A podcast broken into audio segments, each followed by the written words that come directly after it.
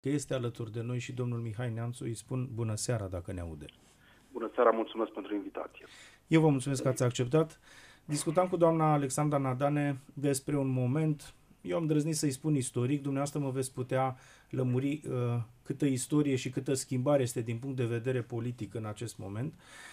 Vineri, uh, președintele Donald Trump a spart un zid, este primul președinte al Statelor Unite ale Americii care participă la tradiționalul marș pro-viață de la Washington, a 47-a ediție. Ce înseamnă lucrul acesta din punct de vedere politic? Dumneavoastră l-ați urmărit pe Donald Trump încă de când s-a decis să candideze la președinție și a fost unul dintre foarte puțini oameni care au spus că va câștiga. Nu v-a crezut nimeni, acum există o majoritate, să zic, a analiștilor, fără să mă pricep prea bine, care spun că va avea chiar și al doilea mandat.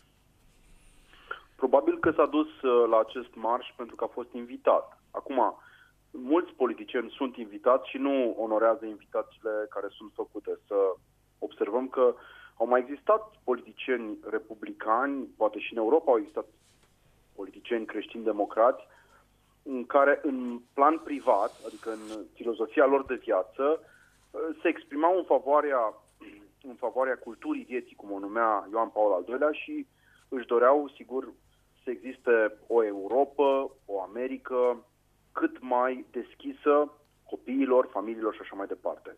Ronald Reagan a fost un asemenea președinte sau George W. Bush a fost un asemenea președinte. Niciunul dintre ei însă nu s-a dus la acest marș, care într-adevăr are o istorie deja veche. Primul marș s-a ținut în ianuarie 1974, ca rezultat al dezamăgirii multor americani după luarea decizii de către Curtea Supremă faimoasă decizie Roe versus Wade. În ceea ce îl privește pe Donald Trump, puteți bănui și un calcul, ok, este un an electoral, dar este și o convingere și putem documenta această convingere. Uh, Donald Trump și-a schimbat părerile poate pe anumite subiecte, cum ar fi mariajul între persoanele de, de același sex, dar în ceea ce privește cultura vieții, a avut probabil și din familie, din partea mamei, această înclinație să îmbrățișeze întotdeauna viața, el fiind de altfel și tată la cinci copii, un om care întotdeauna a înțeles cât de important este să prețuiești darul acesta uh, minunat al, uh, al copiilor. Copiii sunt un dar în viața tuturor uh, părinților și sigur uh, România este o țară care ar trebui să înțeleagă mai mult decât oricând astăzi, într-o criză demografică, când ne aflăm într-o criză demografică fără precedent, ce valoare au inițiativele private ale Alexandrei Nadane și ale altor asemenea uh, lideri, valoarea pedagogică, spirituală, morală a acestor inițiative de conștientizare a gravității avortului și, bineînțeles, de, aș spune, persuadarea femeilor cu sarcină în direcția uh, devenirii uh, în, în direcția asumării maternității. Domnule Mihai Neamțu, schimbă ceva prezența lui Donald Trump în politica americană? Prezența la acest marș, cu da. siguranță. Cu siguranță. Uh, un președinte lucrează cu simboluri, da? nu doar cu uh, decizii executive. Și prezența lui Donald Trump la acest marș legitimează prezența altor politicieni americani și europeni la marșurile pe care noi, cei care suntem pentru viață, le vom organiza mai departe în următorii ani. Eu sper că în 2020 și uh, domnul uh, Claus Iohannis să participe la un asemenea marș la București. Nu văd de ce n-ar face. Acest lucru de vreme ce s-a dus la Casa Albă să ia lumină uh, anul trecut și s-a întors cu o șapcă, nu văd de ce nu s-ar întoarce și cu o convingere la fel de fermă în favoarea culturii vieții. Toți oamenii care s-au născut, s-au născut pentru că cineva a decis că ei merită să se nască. Recte părinții.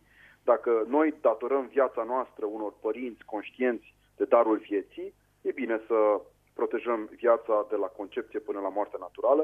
E bine să le spunem politicienilor să vină și ei, să nu se rușineze de darul pe care ei l-au primit, care este darul vieții. Domnule Mihai Neamțu, ați pomenit ceva și despre calculele electorale. Există în spatele lui Donald Trump un număr de voturi care să vină dintr-o astfel de direcție pro-life, creștină, etc.? Și dacă da, cât de important e numărul acesta? 66 de milioane, probabil, de oameni în America care uh, rezonează cu valorile creștine. Doar un lucru aș vrea să precizez. În uh, cultura americană, trebuie să admitem asta, creștinismul nu este neapărat echivalent cu un, să spunem, ritual pe care îl asumi sau pe care îl uh, performezi. Adică nu e atât de confesional, nu?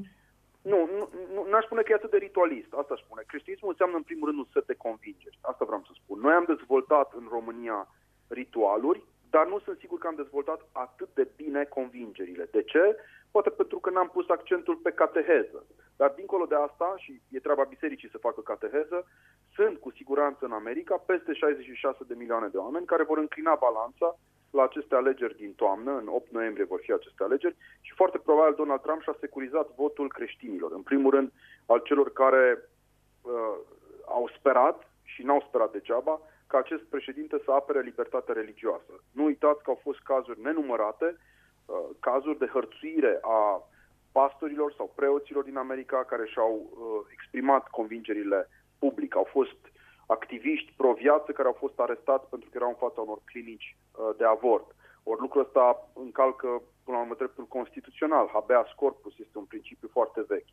Mai e încă un lucru pe care aș vrea să spun în uh, România, unde văd că filme precum 432, faimosul film regizat de Cristian Mungiu, uh, sunt premiate. Aș vrea să văd, într-o bună zi, un regizor curajos sau un romancier curajos care spune povestea unei eroine. Pentru că actul, decizia morală de a naște un copil este adesea un act eroic, este o decizie eroică. Ori acești eroi anonimi ai României, care își cresc copiii în pofida presiunilor materiale uh, sau psihologice, acești, uh, acești eroi sau aceste eroine ale României, pentru că uneori sunt și uh, tați și uh, mame implicate, da?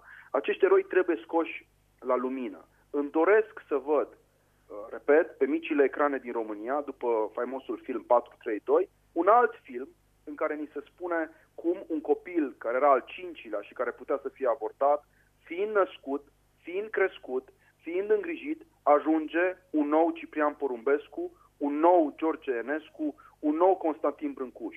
Pentru că 20 de milioane de copii avortați înseamnă 20 de potențiale genii risipite pentru o națiune cum este națiunea română. Și dacă facem din 15 ianuarie o zi a culturii naționale, pentru că Mihai Eminescu s-a născut în 15 ianuarie, vreau să vă gândiți câte alte genii s-ar fi putut naște tot în 15 ianuarie, 2000, iată, 20, dacă nu am fi tratat cu frivolitate această chestiune. Nu înseamnă că ne întoarcem la ceaușism, nu înseamnă că... Da, asta este până la urmă, vedeți, cumva placa turnantă a mișcării uh, pro-avort și anti-mișcări uh, pro-life, da, este în general o, uh, o istorie care are în spate multă suferință, foarte multe femei care în vremea regimului Ceaușescu și-au pierdut viața încercând să-și provoace un avort spontan prin tot felul de mijloace acasă și narațiunea asta cumva mi se pare că domină conștiința românilor și e greu să ieșim din ea. E absurd ca după 30 de ani de la, de la căderea comunismului să creadă cineva că mâine ne așteaptă politicile ceaușiste. E absurd. Ceea ce ne dorim noi este să spunem că deși dreptul individual al fiecăruia nu poate fi contestat, inclusiv de a uh, recurge la Uh, sigur, la un avort, dacă e vorba de o uh, femeie uh, sau de o fată, deși acest drept poate nu, poate nu, fi contest, nu poate fi contestat dacă ținem cont de legislația europeană, noi dorim să afectăm, dacă vreți, conștiința. Noi, noi dorim să lucrăm cu sensibilitatea morală. Noi nu dorim să schimbăm o legislație neapărat, ci dorim să creăm un curent cultural care pur și simplu recunoaște frumusețea vieții copilului și superbul talent și potențial cu care orice om intră în această lume. Un Deși... om intră în această lume cu imense, cu imense resurse, cu un potențial fabulos de inteligență, de creativitate. Se pot naște atâția oameni care să ne înfrumusețeze viața dacă nu recurgem comod și, aș spune, cinic la această soluție în ghilimele a avortului.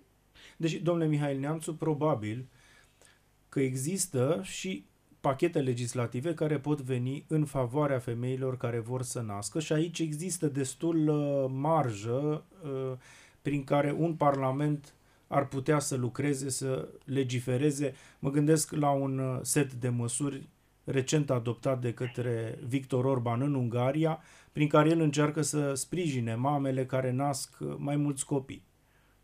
Întrebarea lui Victor Orban este corectă. Dacă în Occident organizații precum Planned Parenthood, aceste organizații primesc bani publici pentru a finanța avortul, de ce n-ar primi bani publici cei care vor să nască? E o întrebare legitimă. Corect, atunci... pentru că cei care vor să nască până la urmă, de bine de rău, contribuie la demografia țării și cât să perpetuarea românilor pe aceste meleaguri, pentru că sunt și scenarii demografice catastrofale prin 2050-2100. Multe semne de puțin. întrebare. Da, da, sporul da. natural este ceea ce diminuează povara fiscală a, a unui stat, cum este România sau cum este Ungaria, Sporul natural este obligatoriu pentru o națiune care vrea să aibă, aibă viitor. Și atunci trebuie să stimulăm această demografie uh, responsabilă despre care ați vorbit și dumneavoastră, fie cu modelul uh, maghiar, fie cu un model cum este cel din Polonia. În Polonia uh, s-au, dat, uh, s-au dat facilități fiscale, 500 de zloți, dacă nu mă înșel, nu vreau să greșesc că e o oră înaintată și nu mai mă amintesc exact moneda din Polonia, dar cred că erau zloți. În fine, pentru fiecare familie care năștea al doilea sau al treilea copil, în Ungaria sunt facilități în uh, ceea ce privește creditul bancar. Deci cred cu siguranță că uh, un stat sau o națiune este valoroasă nu prin neapărat metalele uh, prețioase din subsol și nici măcar prin uh, resursele de carbohidrați sau carbohidruri, uh, iertați-mă, carbohidrat. Nu cred că asta este esența bogăției unei națiuni. Uitați-vă la Japonia. Japonia nu are resurse minerale, dar este sau a fost locul 3 în lume în plan economic ani de zile. De ce? Pentru că oamenii sunt resursa importantă a unei națiuni. Și ce trebuie să ai pentru viitorul unei națiuni? Copii. Corect. Dacă nu stimulăm asta, murim. Vă mulțumesc, a fost împreună cu domnul, domnul uh, Mihail Neamțu, îl, am, îl mai așteptăm și altă dată aici la Radio România Actualități. Un expert uh, nu numai în politica românească, ci și în politica americană și un susținător al președintelui Trump în moment în care nimeni nu a crezut practic în acest uh, nume venit practic din afara establishmentului politic american. Discutăm în această seară de prezența sa la cel de-al 47-lea marș pro-viață din Washington DC.